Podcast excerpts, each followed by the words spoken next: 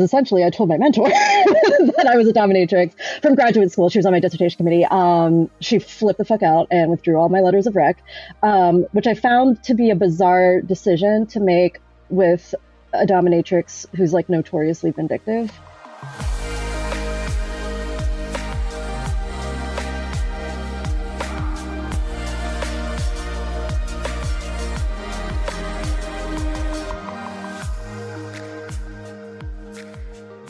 Thank you for joining us for another episode of On the Horizon, a podcast about what's on the horizon for sex workers and how to navigate it. I'm Jessie Sage, and you can find me on Twitter at sapiotextual and at jessiesage.com. And I'm Melrose Michaels, and you can find me at Melrose Michaels on social and melrosemichaels.com. Just a reminder if you are enjoying the podcast on Apple, please leave us a five star rating and review because it really helps us to grow as a podcast and better share information from our guests to the sex work community as a whole. Last but not least, if you want to support the podcast, please go to anchor.fm forward slash horizon, spelled W H O R I Z O N, to become a premium subscriber of On the Horizon, which unlocks two bonus episodes on the 8th and 22nd of each month with tons of extra exclusive footage from ourselves and our guests. This segment of today's episode is sponsored by Sex.com one of the absolute best content creator platforms out there. It looks better than any other, has a higher level of security than any other, and boasts over 3 million unique visitors a day scrolling through viral looped adult short form videos. Sex.com is like, well, sex itself. A lot of people do it, some just do it much, much better than the others. Sex.com, if you're gonna do it, do it right. Welcome back to On the Horizon. This is episode 10, all about media, what sex workers can teach you about media correspondence. Yeah. So both of us have done lots of media. We have. I've gotten some fantastic press lately. And I yeah. mean, it's been a relatively good experience. Yeah. But there are things that get misquoted. And, yeah. and they choose terrible pictures. Terrible pictures. Yeah. So I have this one. So I did a, um, do you guys remember when, um, oh my gosh, I'm going to draw a blank. Uh, what's his name? Um, got in trouble because they, he got caught masturbating on uh, the New Yorker writer got caught masturbating oh, on, Zoom? on Zoom. On Zoom, yes, yes, yeah. yes, yes. So uh, Gates? No, no that was Gates. another guy. Um, no, Toobin. Okay. I don't know. I'm just okay. dragging names through the mud. Yeah, yeah, yeah. So Toobin got caught uh, masturbating on Zoom and he lost his job for that. Mm-hmm. And I um, was just mouthing, mouthing off on Twitter, which I do, and was like, all dudes masturbate on Zoom because because we do this. Zoom shows. yeah. and I was getting like when at the beginning of the pandemic, I was getting like um customs to like pretend that I'm on a yeah, Zoom I, call. I have video requests, custom video requests that they wanted to fake a Skype show or a long distance or a Zoom. Yeah, yeah, because that was so much a part of every people's daily experience, yeah. and our erotics get like mixed into that. So, anyways, I was mouthing off, and then the New York Post was like, "Wait, will you talk to us about this?" And I was like, "Sure." I just did a custom on this, so I did this New York Post interview, which was fine. The article was fine, but they asked about like these customs, and so I just like sent them one. Oh, um, oh risky. Like, yeah, but I gave them like the pictures, but not like the full video. Yeah, but yeah. they must have just bought the video or something because they pulled a screen grab that I'm now like in the Washington Post with like a pen in my mouth and I'm like, ah. Oh, no. because like in the video, I was like, you know, being seductive with the pen, which looked fine in, in motion. Yes. There's a big difference. Those things don't translate. I look No. way better on video than in picture. Like, it's yeah, so much because if you can pull like a ridiculous screen cap where I'm like licking a pen and it looks ridiculous. Anyways, so you have to be careful. Uh, and, you know, I'm just like, I don't know. That's, that's Yeah, just that's just how it goes. that's just how it goes. You That's have to goes. let it go because Yeah. you have no control. Yeah. And so that's kind of the theme about doing press, really, Yeah. is like a lack of control over what they're gonna, you know, soundbite or clip or put into writing in the way that it's framed with or without context. Like these are the risks you run when when corresponding with media. Yeah, it was interesting. Like I remember one time too, my husband PJ did a um, news uh, interview, and they um, quoted his. Uh, they they wrote out his quote, but they did it like with speech patterns, like they actually transcribed Oh, like wow. ums into Nice. the thing. Well, well, except not like messy, but it's Yeah, it nice was like- to get tone across. yeah, it came out a bit messy where he was like, they they didn't have to write um in Yeah, the middle of my no, no, no, sentence, no. you know. Yeah. But like it's interesting because you do have to be very aware of like the way that you speak when you're talking to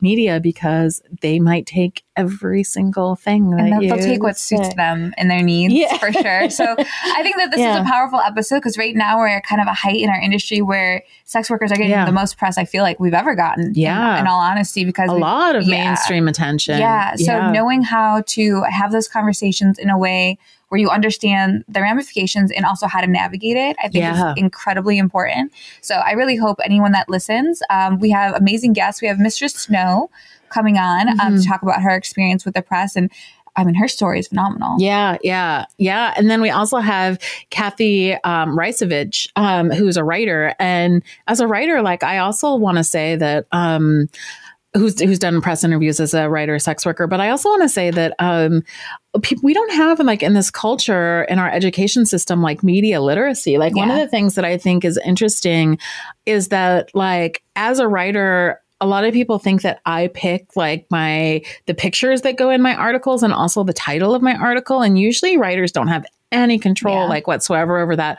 So I'll have people read my articles and then like give me a hard time and be like, yeah, the article's good, but the title's really clickbaity. And I'm like, I don't have anything to do with that. Yeah, Like- that's not in the like, description for yeah. you. No. and the thing that I think is interesting and important to recognize is that, like, in any like media product, there are conflicting. um How do I want to say this? There is conflicting um uh agendas on Oh, all yeah. the people who are involved. So like the writers like agendas to write the best piece possible. Um the interviewees agenda is to like get their point and Yeah. their perspective across. And the like publishers agenda is to, To get sell clicks to and get clicks. things, and yeah. so um those are sometimes competing all those things that are competing. And so like as consumers i think we need to be aware of that when we read something. But i also think that as sex workers we need to be aware of how um, we're coming across and both of our guests do a great job of that Yeah, so I, I don't want, I don't want to give away too much about our guests because their stories are theirs to tell and they're fantastic uh, stories. But I know Mistress Snow really um, has an academic uh, approach to Mhm. what had happened to her, and she was essentially outed to her her school. Uh, am I saying that right? no she um she told her advisor and her advisor withdrew all of her Oh, right. letters of Right, right, recommendation right. yeah Crazy so yeah her advisor was trying to basically end her career over the fact that she was a dominatrix Yes, and then with Kathy Reisenwitz, she is a she does a lot of writing, so she has a mm-hmm. kind of the opposite lens. Well, not opposite, she's a sex worker as well, but she has a unique lens at her approach to media. So yeah yeah I think this is going to be a fantastic episode. There's a lot of of information to take away and how you can Yeah. go forth and you know correspond with media. So I hope you enjoy, and uh, let's get into it. sounds good Today's episode is sponsored by ePlay, an adult live streaming platform creating an online ecosystem for creators to engage with their fans that's easy, exciting, and empowering. At ePlay, you earn 80% of revenue on everything from live streaming to private messages with your fans to your sub club membership fan site. ePlay even allows you to earn money while you sleep with offline tips. Do what makes you excited, take control of your business, content, voice, and freedom as a creator consider joining ePlay today. Dr. Olivia Snow is a dominatrix, writer, and professor who researches sex work, technology, and policy as a Tech Impact Network Research Fellow at UCLA's Center for Critical Internet Inquiry. Her work stems from her graduate research on labor under American industrial capitalism and her 15 years of experience in sex work, and she's currently studying the surveillance of in person sex workers by big tech and the violence of financial and social deplatforming.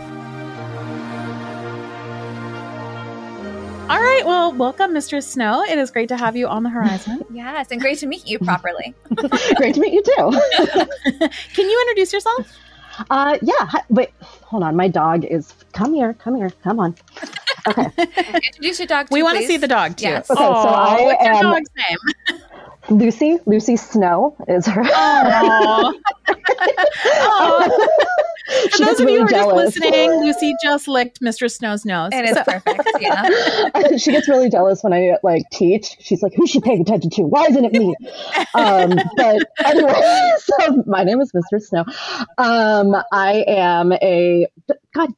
I am a dominatrix. Um, uh, writer and uh, researcher. I mm-hmm. um, kind of uh, came to notoriety on uh, sex work Twitter a couple years ago when I wrote an article um, entitled "I told my mentor I was a dominatrix and she rescinded her letters of recommendation." Um, mm-hmm. which y'all may have read. I think I have a PDF somewhere I can send to you. Um, and what happened is essentially I told my mentor that I was a dominatrix yeah. from graduate school. She was on my dissertation committee. Um, she flipped the fuck out and withdrew all my letters of rec, um, which I found to be a bizarre decision to make with a dominatrix who's like notoriously vindictive. Even before this, um, it would have been bizarre Regardless. anyway. Yeah. Regardless, yeah. yeah. But like me, specific, like I don't know what she was thinking. Anyway, um, so I wrote about it, and now she's a husk of her former self. And I have a new career researching sex work and tech. okay, oh, wow. all right, yeah. So you actually like bounce back from that even stronger. Yeah, yeah. She did me a favor, right? Um yeah so what was the reaction actually to that article? Because you you did kind of pop onto the scene with yeah. that at least in in the sex work world like when you wrote that article. Yeah i mean like i had my little account that i was using for like irl sessions but i had like you know 30 followers or whatever. But yeah. um mm-hmm. the reaction was mostly positive. People were pretty appalled. Um in like the immediate reaction it seemed it was yeah. you know pretty obvious months later that a lot of that was like the performative allyship that doesn't really mean anything oh yeah but yeah um but no i would say on the whole um it it uh started at least with the academics started a conversation about precarity and poverty and mm-hmm. classism um and I, you know, I think a lot of academics were like, "Wow, a dominatrix who's smart," and I'm like, "Do you have any fucking idea how many?" Like that's what my yeah. mm-hmm. point is. We're everywhere. Um, yeah, I love uh, like there was. I don't know if you read this, but Lorelei Lee wrote um, a piece for N plus one, and in oh, it she oh, said, um, "Cash." Cash, cash consent. consent. Yeah. yeah. And in it, she said something like, you know, somebody said, but not all sex workers are smart like you. And she's like, every sex worker I know is, is like amazingly brilliant. smart. yeah, exactly. There's so many uh, sex workers walking around with master's degrees. It's, yeah. it's insane.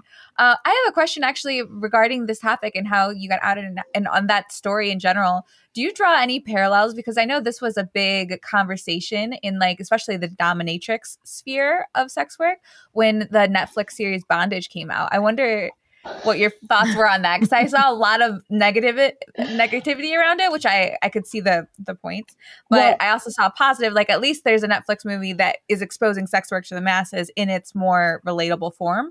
So I'm curious yeah. what your thoughts were on that too. Well, I only saw the first season, which okay. I found just like highly irritating um not necessarily bad but like stupid. Mm-hmm. like um the it was like a caricature of academia a caricature of domination. Mm. um also like a lot of it didn't really make sense. I was like why are you i hear that the second season and maybe the third uh, is slash are a lot better and okay. that they oh, like they heard the critiques. I hope so. Yeah crazy right? Um, i've been meaning to watch it. I just you know. Yeah like yet. Yeah. yeah. yeah. But I have heard like the I know the the discourse has been that it, it improved a lot, like listened to the actual feedback. That's Interesting. Good. Yeah. So we think about media a lot oftentimes with like the actual like press, but we don't often consider like the Netflix or like the mm-hmm. spin-offs and the movies because the way that those things impact sex work are wide and, and heavy yeah. because that's how the masses in the mainstream is going to visualize and their perspective lens is going to be affected you know mm-hmm. so i i definitely wanted to ask that um, yeah, well, see, I gave a I gave a pod or I did a podcast maybe like two years ago, I think, on writing about sex workers and just like mm-hmm. all all of the tropes. Um, mm-hmm. Have y'all seen Killing Eve? No. Oh my god. Um, uh, the character Villanelle plays a sex worker in like two or, or like she I guess disguises herself as a sex worker in a couple of episodes, and it's like actually perfect. It might Really? Wow. Yeah. Where can Yeah, this be watched? Hmm? Oh, it's Where's- on um I think it's on Hulu. Killing Eve. Okay. Killing Eve. We'll Yeah. check that out. Yeah. Yeah. oh my god, today? it's so good. Um but yet like at one point she shows up at like like what looks like a, a medical dungeon and just like signs in like she's clocking in for work. Yeah. That's awesome. That's what it's like. Very accurate. Yeah. There was a show that I watched recently that um, was about a somebody with cerebral palsy, I think, and he hires uh, he's gay and he hires a male sex worker for his first like sexual experience. And now I can't remember what it's called, but I also w- watched that and was like, yeah, that's kind of how it goes. right? Like oh, Yeah, it was like really good. And the the person who came in, I mean, I don't know that much about the gay male side of things, but like from my perspective, like that's what a session looks like, you know, like a regular Right, like yeah. GFE session, which you know you can't really map onto that, but still you can Right. because it's more or less like what it looked like, you know. And That's fascinating. they just were like um, lying there chit chatting. I was like, right, yeah. Yeah, yeah. Or have you um seen Working Girls? As I haven't, I've but I know what you're talking one, about. yeah. Yeah. yeah yeah i'm trying to remember the the um the name of it's the same name like she has the same name as that woman in the 19th century who like massacred her family with an axe um lizzie borden Oh, she's the director and i think the um screenwriter hmm that's awesome. I bet you she doesn't get lost on Google. that's a good one. yeah Well, Um, we wanted to ask you also about because you've done a lot of in, like press and you've spoken out about the experiences you've had and other topics related to sex work. What precautions come to mind immediately when you're dealing with the press? Like, there's so many sex workers who listen to this who probably have never had to deal with the press, and with Mhm. everything always evolving, you know, no one knows what tomorrow holds. There, there is an opportunity that they could be interviewed, and like, Mhm. what safeguards or precautions should they have in the back of their mind? Well, Lucy, um, so I I kind of treat the press in the same way that I treat like a university Title IX office, which is like you are like to be on the defensive that you know they could possibly take anything you say and use it against you. Yeah. Um, that the the thing that the reporter is building is a story, not like a and I am like a, a tool for that that they Right, can yeah, use right. anyway. Mhm. Um, so you know, I try to like just be really, uh, I guess, reticent to include any details that are like Yeah. that. Yeah, that that could just come off the wrong way. Um, I what was I going to say? Oh, I also like I um I recently spoke to the New York Post, and I was real apprehensive. I've done about that it. too. and I'm curious what your experience was. Yes. Well, I am also in the New York press with a terrible picture, but okay, go ahead. well, I was like, I New know York they've Post, I'm sorry. Yeah. Well, I know they've doxed sex workers before. Mhm. So I was like, what if I just talk to this woman and then I like, and then I see tomorrow like dominatrix outed at the address. Yeah. blah, blah. Um. So you know, I also. And I, I, I'm not a journalist, so I always like fuck these terms up. But I, you know, I'm really clear about like what's on the record, what's off the record, what's on Yeah. background. Um, with this woman, I said like in no uncertain terms, like, listen, listen, you. like, I know the post history, so Mhm, I need to know mhm. that this is safe. And she ended up like being really cool. Um, but you know, like getting all those clarifying details down because there's so much that like non-sex workers don't know could know. dox you Yeah. Yeah. when they're like how like even asking my age i'm like which i guess is now out there but you know Yeah. i've kept that to myself because i'm like unusually young for an academic um Mhm. or like you know location or like choosing a picture if my you know tattoos aren't photoshopped out or whatever Yeah. yeah, so right.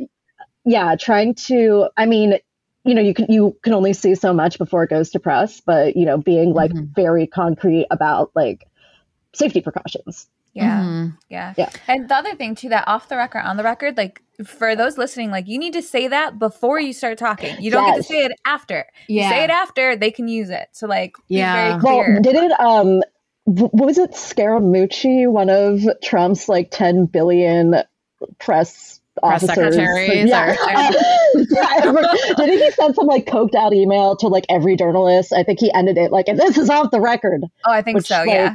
I did hear that. that should have been in the subject line. right. or maybe just not send it. Yeah. Like maybe that. You know that yeah, I don't know. Google Don't put it in Gmail has writing.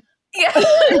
Gmail has a setting now where if you're past a certain time at night, like 11 p.m., it makes you solve a math equation before to let you send an email. Wait, what? Yeah, to prevent you from my doing shit like that. I just heard about that. I didn't know Fascinating. that. Yeah, they're safeguarding everything. I I need that for my work phone for like any text that comes after like 11. Just like, are you sure you want to reach out? Because she might not be happy with you. Warning. she Um, might block genius. your number for 2 a.m. Are you available? God, I recall in grad school though, all the real fucked up drunk emails came at like 11 a.m. So Oh, well, yeah. Yeah. that makes sense. It checks out. yeah, yeah. Um, Mm. yeah, my problem with the New York press is that like the interview is fine, but then I gave permission for like them to use a picture, but then the picture they picked they pulled like a screenshot from a video that was like from the same set that I gave them but not what I gave them and I look like ridiculous. It is so bad. Oh, no. I- It's like I gave them a bunch of pictures to use, and they like did not. They went to my Instagram and just like they use a picture where I like just put like a little emoji over my face, and they're like, "Mistress Snow has to hide her face with a raccoon emoji," and I'm like, Great. yeah, I just don't know how to use Photoshop, and I refuse to learn. See, and that's why I'm really careful now about what I post on Instagram because press often pulls from Yeah. Instagram. Instead, I'm like, Yeah. and then they'll pull something you that is meaningless or supposed to be silly, like supposed to be real life, and then they're pulling it for press. That makes me crazy because I have I noticed too that some of them will like just embed it instead Yeah, of like screenshotting it. Yeah. But then the the thing about that is I sometimes erase my or archive it later. Yeah, And then I went to see a article that I wrote and like my picture was just blank, Blank. and I was like, oh yeah, yeah. So I have to get them to put a different one. yeah. It's a whole thing. So yeah. Um, anyways, one of the things that I've found in like doing interviews um, about sex work is how much work has to go into explaining like where we're Mhm. coming from. Um, and I was wondering how much, um, how much like background um, you feel like you have to do when you're talking to people outside of sex work. Right. Yeah. So, I mean, so I found with a lot of journalists, especially a lot of like tw- mid 20s journalists who Mhm. don't appear to come from massive wealth, have also done sex work. Yeah, a lot of them. and yeah. yeah. a lot. And um, I, f- I feel like, like, I mean, some have disclosed that, but others you can just kind of like vibe with. Yeah. Um, mhm, So, yeah, they get it. But like, Right. um, I think. Well, what I usually do is explain, like, even right now, like, fucking UCLA owes me like a bajillion dollars. Um, I was supposed to have it like ages ago, and I don't have it. And rent is due tomorrow, right? So Right. I'm like, okay, well, what would you do? You need to get two grand by tomorrow. Mm-hmm. yeah, And then they're usually like, oh, okay, okay. Like, yeah. Mhm. yeah, you can't sit around and waste time. You know, this is like needed today.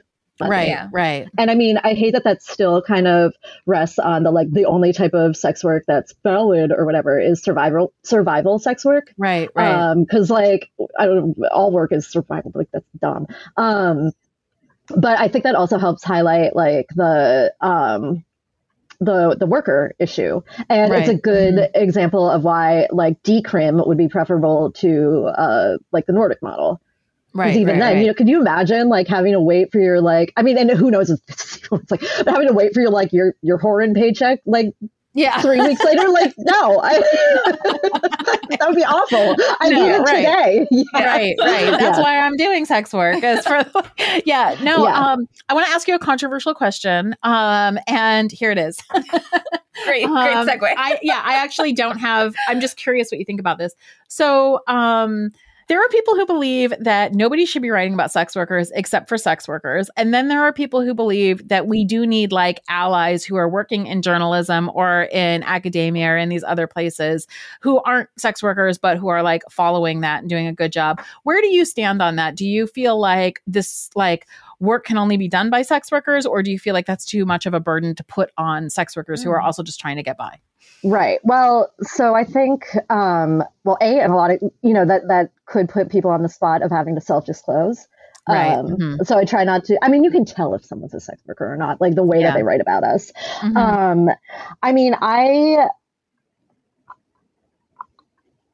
I mean, Um, it's, it's a hard button issue, but well, so I'm thinking like I I was I refereed an article um a few months ago about sex work uh, written you know just by like academic I mean I don't know it was like double blind. Um but I uh you know there, there were a lot of basic mistakes that we Mhm. know not to make that they would have no idea like um I think they described uh sex work and human trafficking as like on a continuum or something of the sex trade and that, yeah so Oh. I was like Yeah. no, you you can't do that yeah, right. like you you can't yeah.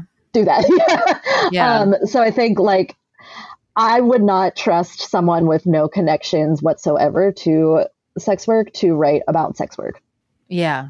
Yeah. um on their own like Mhm. if you're collaborating with someone great but you know then the Yeah. other issue is like we're so marginalized and criminalized that we don't Right. want to self-disclose because you know then like your mentor might take all your letters of recommendation or whatever Right. um Yeah. so yeah. um, yeah, I think it's really, um, I don't, I don't know, catch twenty two, right. maybe. Right. Yeah, I feel the it- same way that what you're just I'm sorry, I didn't mean to cut you off, but I feel the No, same no, way no, about organizing because I felt like in organizing spaces I've been in, a lot of people were like, um, we don't want so and so or allies or people to be like doing this organizing. And you're like, but you don't actually know like who they are, what sort of work they're Yeah. doing. So if we're going to make like a policy to force people, force sex workers to disclose their work history before doing like writing or doing organizing or anything like that, that's actually putting people in really dangerous positions. yeah. So I And it- appreciate that you brought up like disclosing. Yeah. Well, I'm also think like it is really bizarre the way that neoliberalism has like spiraled into marginalization equals clout. Because I'm pretty Mm, sure mhm. marginalization equals getting marginalized. Right, right. Yeah. Um, and I say that to like I've definitely on multiple occasions been accused of like not being a real sex worker, not being a real dom, or being a fake dom, or whatever the fuck. And um, uh, I you know it's like just the the the oh my god, I'm such a fucking academic. I'm like the myriad ways in which our identities can be weaponized. Like, I know what you're I- saying. No. yeah, I mean, you know, you have to like Yeah. consider it politically, I guess. Right. Like, what is the purpose of IDing as a sex worker here? yeah. I wonder Mhm. if there's a happy medium where we have allies that are just paying to consult with sex workers anonymously because then you can kind of get around the the disclosure and then also they're being paid for their time so it's not taking out of the people who are survival sex like maybe there's Mhm, some kind mhm. of happy middle ground i don't know if is there ever those but I mean, there ha- there are like academic studies that will compensate. Um, I think. Well, I mean, journalism like you you can't pay Right. interviewees in journalism. Um, as, I mean, I'm not. I don't know. Excuse me, I'm not a journalist, so like, I mean, I don't Yeah. Um, sex workers don't understand that though.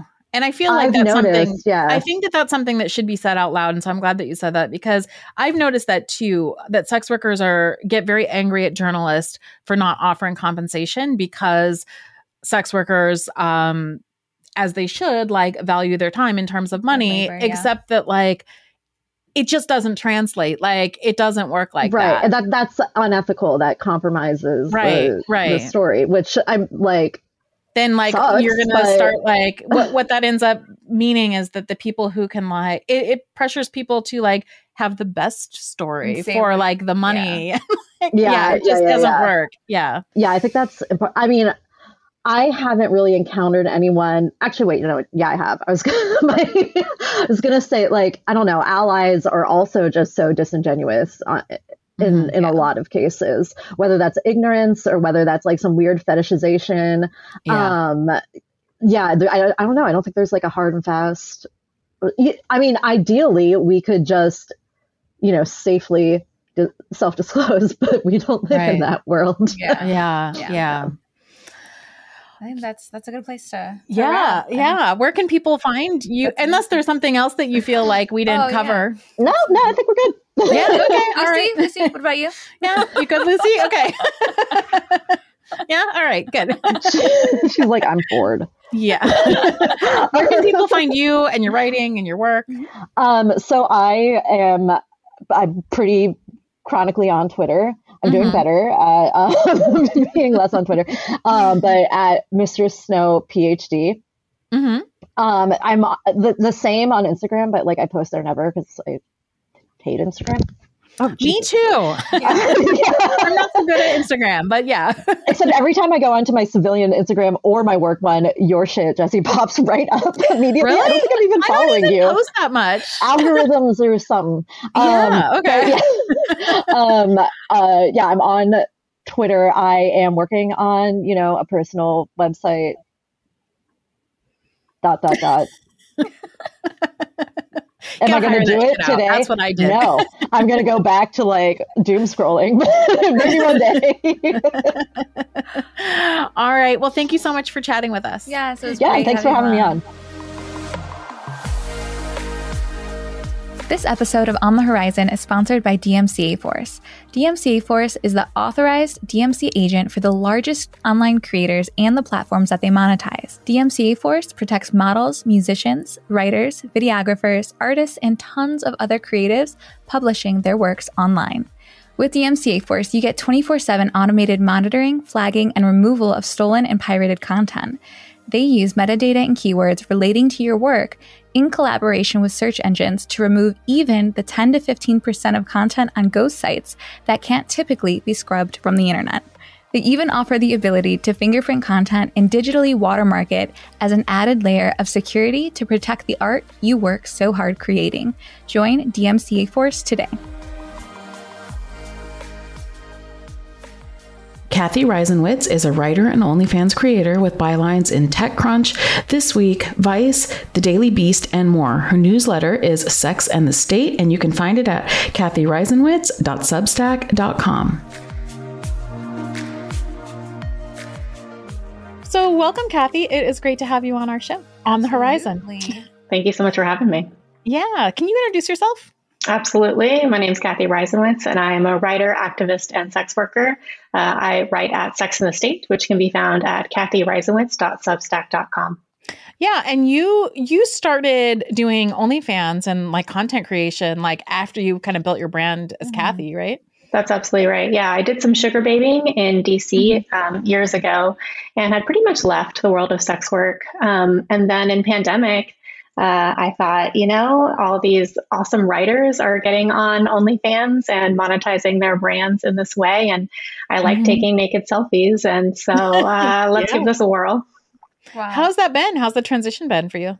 I mean, it's been amazing. Um, it was even the hard parts have been really good for me. Um, just mm. confronting my internalized, you know, slut shaming and stigma around like, oh, like should I be embarrassed about putting a picture of my butthole on the internet? You know, mm-hmm. like everything in my worldview and ideals was like no, but there was still this part of me that was afraid. Yeah. And so confronting that and and getting past it has been really, really good for me. And um, it's also been really good to, you know, I've been writing and speaking about sex work for a while now. Um, but just to get like further into it and and get further into well, what is the reality of doing sex work online in, in mm-hmm. 2020 and 2021 and now 2022 um, has been really great. And um, my it's the nicest place on the, on the internet for me. so, mm-hmm.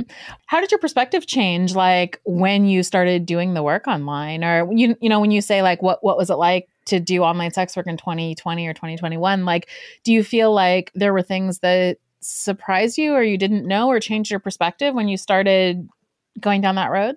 Yeah, absolutely. I would say that even though I haven't experienced a lot of the um, problems that a lot of on- online content creators have experienced as far as financial discrimination, being kicked off of platforms, um, I have experienced the power imbalance between creators and platforms and yeah. um, been more sensitive to the power imbalances that exist there, uh, the capriciousness of, of these platforms. And on the positive side, I think, you know, I kind of understood the reality that there's an audience for everything. Um, mm-hmm. yes. But actually doing sex work and uh, talk, you know, listening more closely to other sex workers, it's just become even more clear to me that, you know, whatever you're doing, there is someone who's going to be into it. And um, mm-hmm. I think we have this idea that you know, obviously, like there, it, when we talk about narrow beauty standards, that's a real mm-hmm. thing and that does matter. But there's this whole other world of extremely wide um, beauty yeah. appreciation that I just, it's been really nice to have uh, that my world widened in that way. Mm-hmm. That was my experience too. Like that when I got nice. into sex work, I feel like, and it's funny because I don't want to sound like condescending in any way, but I I sometimes feel sorry for non-sex working women that I meet because um, they don't get that exposure. They don't, and they have a much different conception of like what they have to do or what they have to like be in order to be, especially straight women, you know, found and attractive, in yeah. to be found attractive. And I'm thinking like, you know, eight years into my like sex work career now, I'm like, you don't have to do any of that. Like, yeah, you know, somebody will be really, really into like whatever you are. Yeah, we've yeah. talked about this on on our show in previous seasons as well, or earlier this season, I think. But even like I, I feel like I, have that privilege in a way because I do fit more into that ideal mm-hmm. standard. But my my own experience was coming from like hating my own, like coming from an eating disorder background and coming from that and having to confront that mm-hmm. in like a live webcam space where I'm seeing the thing I hate about myself most online, but I'm getting the feedback from my fans that I'm beautiful and I'm this. So for me, it was very self correcting of like my own negative self talk and confronting that was super positive for me. Mm-hmm. So like that's the experience you can have when you're exposed to that wide, wider variety of beauty as well.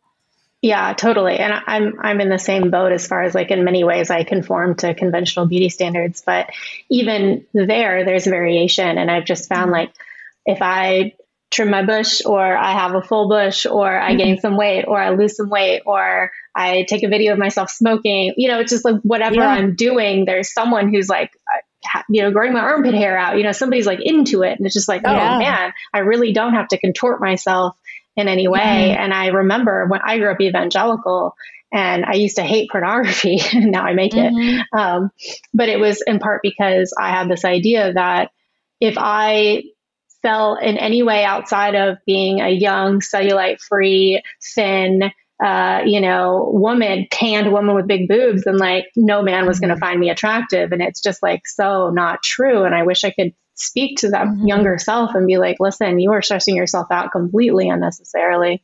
Right. You know, it's funny you even said being tan because, like, we, I, yeah. I've talked about this to Jessie a lot. Like, I have, as a redheaded ginger woman, like, I've really struggled with my skin tone my whole life because I feel very, like, I'm not the California wavy beach tan girl. Like, I'll never be that. And I've, like, I've gone 10 years of spray tanning, and, like, this is the first time I've ever, like, wearing my real skin. And it's very, like, hard, but also, like, I don't know, like liberating. Like mm-hmm. I could just be myself. Like I, I almost didn't believe that was an option. And now being able to do that because it's outside the conventional standard of what they tell us is beautiful. So it's an interesting approach to media correspondence as well. Like we could totally segue from there because yeah. like the mm-hmm. media is portraying this image of what the beauty standard is back to us and we're all subscribing to that consciously or unconsciously in some kind of one way or the other, one format or the other. So pornography, especially like indie pornography almost feels like a rebellion yes. against that. I was wondering if you wanted to like pick up there because yeah. that's an interesting segue. Yeah, I mean, I, I, definitely agree. I think that indie pornography um, forces you to reckon with, like, the existence of and market for indie pornography forces you to reckon with the fact that the idea that there is one way to be beautiful or one way to be sexy or one way to have sex. Yeah. yeah. And and I think that that's something that is really underappreciated when it comes to porn is that yes, it shouldn't be your primary method of sex education, but mm-hmm. it can be super useful to figure out okay, you know, what am I into? What's interesting to me? What's possible? Mm-hmm. Um, what's worth trying? And I think that uh, one thing that the conversation leaves out when we talk about regulating pornography is that when you regulate any industry, what usually ends up happening is that the smaller producers um, have trouble complying with the regulations, and it just gives more market power to the dominant players. Mm-hmm. And I just don't think a world in which uh, a few players dominate porn is going to be the world we want to live in because then we lose a lot of that diversity, we lose a lot of that mm-hmm. inclusion, um, and a lot of that education. yeah. yeah. absolutely. Yeah, I um that you know that's the sad i think that's the sad thing about like you were talking about the platforms too like that's the sad thing about feeling like you know sex workers are getting pushed off of any of the like platforms like social media platforms but also OnlyFans, um, all of these places that like there's been movement back and forth between like, are we going to let adult creators on it? Are we not going to let adult creators on our platforms? Um, that you know you lose a lot of that even even in right now's climate like mm-hmm. for those listening we're recording this a few almost days after elon bust elon musk, musk bought twitter yeah so even that like we're all of us are kind of like waiting patiently like okay so you say free speech mm-hmm. but do mm-hmm. you really mean free, free speech, speech, for who we'll yeah. be here mm-hmm. until we're not and it's i feel like the there's this conversation around free speech where it's like oh well obviously that doesn't extend to porn yeah. When it's like, well, first of all, it absolutely does. But second right. of all, what's porn? Right? It's right. an incredibly subjective, uh, porous, ill defined category. And so once yeah. you start saying porn's out, well, okay, is uh, information about the pros and cons of tr- transitioning porn? Mm-hmm. Um, yeah. You know, mm-hmm. is is a Absolutely. fiction story that happens to have an erotic component porn? Yeah. Um, right. It's people have this idea that like I know it when I see it, and it's like, well, you might think you do, but A, you probably have no idea what you're talking about because it's much wider than you can imagine. Yeah. And two, just because you think one thing is this doesn't mean mm-hmm. it is in any objective sense. And so uh, to, to make an, an exception in the free speech argument for porn, I think is much more problematic than people realize. Yeah, you know, it's really interesting because we were talking about, I mean, this is uh, slightly off, but I think it's related when um, in the first season when we talked to Larry Walters from the mm-hmm. Walters Law Group, um, and we were talking about Section 230, and we were also talking about like FOSTA SESTA, he brought up the fact that like if bookstores, for example, were to um, you know, enact the same um, sort of laws at FOSTA SESTA and like stripping away Section 230 were like are trying to do, it would be like a bookseller having to read like every single thing in every single book that they, that they sell. sell. and then deciding whether or not that like breaks qualifies. rules or qualifies as porn or whatever. And that's just like, completely like not feasible no. in any way, but also like points to this thing that you're bringing up, which is that it's totally subjective, yeah. like um, arbitrary. Yeah. And free speech, just as a concept, and, should not be. Like, it's very clear. yeah. Yeah. Very so, yeah, I'm, um, you know, coming, uh, I think you and I um, occupy a lot of the same spaces. And I think we also share a lot of the same fans who are like into, um, I, I know some of them, I can think of them off the top of my head, who are like into, uh, sex workers who are writers who comment on like the industry and i'm curious like um that feels almost like a niche too like that um you know there's big fans for that um and that they're pretty loyal to that so i was wondering like um what it's been like for you to combine not just to like confront your own like um uh, body issues or upbringing or slut shaming or anything like that, but also to kind of combine your writing career with um, more sexually explicit content and how that shaped your your writing. Yeah, that's a great question. I think one of the reasons that I got on OnlyFans was because I was surprised to see writers I respect start making porn. And I mm-hmm. thought, why would that surprise me? Why would I consider pornography mm-hmm. and um, you know intellect to be mutually exclusive? And you know, obviously, like I, w- I would never make an assumption about you know a porn performer not being intellectual, but I was making an assumption about an intellectual being a porn performer. Yeah. And I think that I think that for me, I, am like, well, if I'm struggling with this, then I'm sure a lot of people are, and I want to mm-hmm. challenge mm-hmm. that conception. And what I what I came to realize is that you know when you get really into uh, any kind of person you have kind of a parasocial relationship with, like you'll often like read their Wikipedia page, like read their mm-hmm. interviews.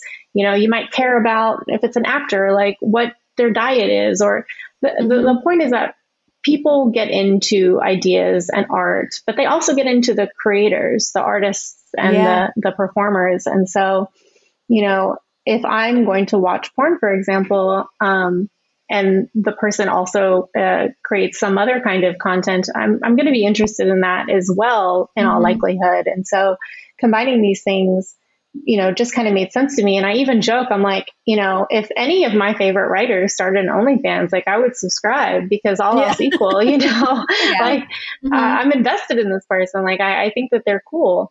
Um, and I'm also like polyamorous, so I tend to be attracted to, you know, my friends and, and people who yeah. I think are interesting. yeah, yeah. and it, it's cool to see that I'm not alone in this, but it's also, you know, when you step back to think about it, like not surprising at all um, mm-hmm. that there would be some overlap there. Have you found because this is something that I've found, and I feel like I'm I've been like training my audience to be less like this, but I encountered it a lot, especially earlier on, where um, people who are interested in my writing were also interested in like following OnlyFans, which doesn't exist by the way anymore, but like did for a very long time. Um, or you know my ManyVids or anything like that, but were like afraid to and like ask mm-hmm. permission. Like I'm a fan of your writing is it, it okay? Would it be weird if yeah. I did that? You know, like, is it okay? And I would be like, those are all like writing is an expression of like me. The pornography is an expression of me. Like to me, to me, that felt very much the same, but like a lot of people struggled with that. So I was wondering if that's something you've encountered too, or if you've had to talk um them through it. Through, yeah, them through supporting you on both ends of your career. Yeah, it has happened to me. And I have encouraged them that I wouldn't put it on the internet if I didn't want them to look at it. Yeah. Um, but, but I think and and going back to your earlier question about how it's changed my writing, I think it's forced me to uh, not forced me, but it was all part of a, a shift. I was super into land use policy a few years ago when I first moved to San Francisco, and then I got into sex work policy because what I saw on the horizon was a shift into away from the war on drugs and into a war on sex. And it's something yeah. that I felt like wasn't getting the attention it deserved, um, especially mm-hmm. relative to land use, which, you know, obviously doesn't also get enough attention, but was people have started to get yeah. um, into it. And um, so, yeah, I think it, it's gotten me to focus more on shame and stigma is a huge part of all of my mm-hmm. work. And so, you know, what is it about pornography that provokes such um, shame with people that they would feel like, oh, you know, I might need permission to to look yeah. at someone's porn. And one thing that I found that was super interesting was that when you look at the studies of porn addiction, what you find is that the thing that best predicts whether someone believes they have a problem with porn isn't how much porn they consume. It isn't how porn is impacting their lives. It's do they feel ashamed, usually from a yeah. religious standpoint, of looking mm-hmm. at the mm-hmm. porn. And so when I look back on my career, um, you know, I'm proud of the, you know, great uh, belfies I've taken. But what I'm really trying to accomplish is to give people an opportunity to uh, look at the shame and stigma that they've been taught to to feel and really consider whether that's um, serving them um, mm-hmm. and whether mm-hmm. that's coming from a place that's you know, based on data and experience, or if it's just kind of something that they've been taught um, in an effort to control them and and um, and to to keep existing power structures in place. Mm, yeah, yeah. I think that's feel, really interesting. Mm-hmm. Do you mm-hmm. feel a responsibility when writing about these kinds of you know shame and stigma topics because now, like more so now, because you're creating content because you're like, I want to educate these people who are consuming about why like this is acceptable or not acceptable or what how mm-hmm. to deal mm-hmm. with shame and stigma do you feel that at all honestly i feel the opposite like i really? i think i i was writing about shame and stigma way before i started making porn mm-hmm. and i feel mm-hmm. like making porn for me is um, about making money first and foremost. I want to retire early and write books and blog posts full time. But 2nd mm-hmm. to that is putting my money where my mouth is and saying like, well, yeah. I'm not ashamed of this. There's no reason for me not to be doing it. That makes sense to me. So mm-hmm. um, I'm gonna, you know, walk the talk. Yeah. Can you talk about the decision to use your legal name? Yeah. Was that I a mean, hard decision? Uh, it was definitely something that I, I think the, there were two inflection points. One was coming out about having ever done sex work publicly. Mm-hmm, um, mm-hmm. So I did that in Maggie McNeill's blog. I wrote a guest post, and it was it was kind of an agonizing decision. I definitely mm-hmm. considered it for weeks or months, and um, it was it was scary to do. Um, but you know, then I had another inflection point when I was uh, starting the the porn career. But it was never a question of do I use a fake name because mm. That well one I I started my career in search engine optimization and so I tend to use my real name everywhere because it makes me more findable. Um, yeah. But I think more importantly, um, I believe that everyone who is in a position to be out should be mm-hmm. out because you don't erase stigma any other way. Like we didn't mm-hmm. fight homophobia by mm-hmm. people staying in the closet. We fought it by people bravely coming out and saying everything that you assume about gay people, I'm going to blow up because yeah. you've known me this whole time. You know that I'm not X, Y, and Z and um, it's it's just unfortunately necessary for people to come forward and you know if you're not in a position where you can do that safely if you're in a custody battle or you might you know lose a job or housing that you absolutely need you're under no obligation to come out but i just knew i didn't know but i strongly suspected yeah. i was in a place where i could do so with um, mm-hmm. you know relative privilege and relative safety and so i just felt it incumbent on me to um, to not reify the shame yeah of mm-hmm. the situation by hiding that this is me and this is what I'm doing to say like this is me this is what I'm doing and I'm proud of it I'm not ashamed mm-hmm. of it and um, anyone who would have a problem with me as a result of me doing porn I don't want in my life um, yeah. and so that's worked out really well for me again I'm extremely privileged um, but I just I felt like it was incumbent on me to use that privilege to make it a little easier for people with le- less privilege to come out. Yeah. That's really mm-hmm. that's really interesting. And mm-hmm. I'm curious has there been any I guess consequences to that cuz even cuz obviously you're you're right. You you have so much out there on the internet from your writing and now as a content creator too. Like when you're going to apply for like a lease or or something like that, has that ever come up? No? no, no, and it's it's one of those things where I wouldn't say there have been no negative consequences. I mean, my family doesn't love it, yeah, um, but I'm super lucky that they love me anyway. Um, mm-hmm. And so again, that goes back to the privilege issue. Um, and I'm super lucky that it's never been difficult for me to find housing to begin with, and so mm-hmm. it's it's never been an issue for me. Um, and I will never know about the opportunities I wasn't afforded because I'm yeah. out mm-hmm. as a mm-hmm. sex worker. Nobody's going to tell me like I didn't hire you because you're a sex worker. Right. But I know about the opportunities that have been opened up to me as yeah. a result of having come out as a sex worker. And so I think one thing that I counsel young people about is that in most cases, the problem of your life will not be too few doors are open for you. The problem of your life will be not knowing which doors to walk through. And so being mm-hmm. yourself closes doors, but that's beautiful because that's not a room you want to be in if yeah. being yourself yeah. is going to mm-hmm. close it for you. And so the more you can do to be authentic and narrow down your opportunities to where you really belong, I think um, the easier it is to make choices and um, the more welcome you're going to feel in the spaces you end up being in. Yeah, I, that's probably a good place yeah, to. that's a great place to wrap. Yeah, up. no, this was great. Um, where can people find you?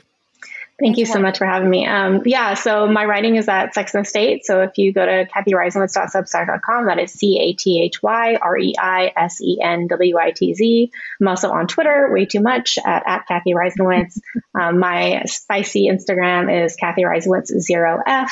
I'm also obviously on OnlyFans at onlyfans.com slash Cathy Reisenwitz. Um, and uh, yeah, check me out. Yeah, thank awesome. you so much. It was really Thanks, great to talk to you. it's wonderful. Who misses free and affordable ads without the anti sex work rhetoric? Assembly 4 is a team of sex workers and technologists from Melbourne, Australia, aiming to bring back free and fair advertising to the sex work community. They also give back to organizations based in harm reduction, sex work, and education. Stepping away from the clunky design of traditional platforms, their platform, Tryst.link, is a refreshing and well needed change in both presentation and mission. It is free to join and open to all. In the words of an A4 user, from the policies to the language to the advice and tips, it makes such a big difference to feel encouraged and supported instead of policed. Thank you for joining us for another episode of On the Horizon, a podcast about what's on the horizon for sex workers and how to navigate it. I'm Jessie Sage, and you can find me on Twitter at sapiotextual and at jessiesage.com. And I'm Melrose Michaels, and you can find me at Melrose Michaels on social and melrosemichaels.com. Just a reminder if you are enjoying the podcast on Apple, please leave us a five star rating and review because it really helps us to grow as a podcast and better share information from our guests to the sex work community as a whole. Last but not least, if you want to support the podcast, please go to anchor.fm forward slash horizon, spelled W H O R I Z O N, to become a premium subscriber of On the Horizon, which unlocks two bonus episodes on the 8th and 22nd of each month with tons of extra exclusive footage from ourselves and our guests.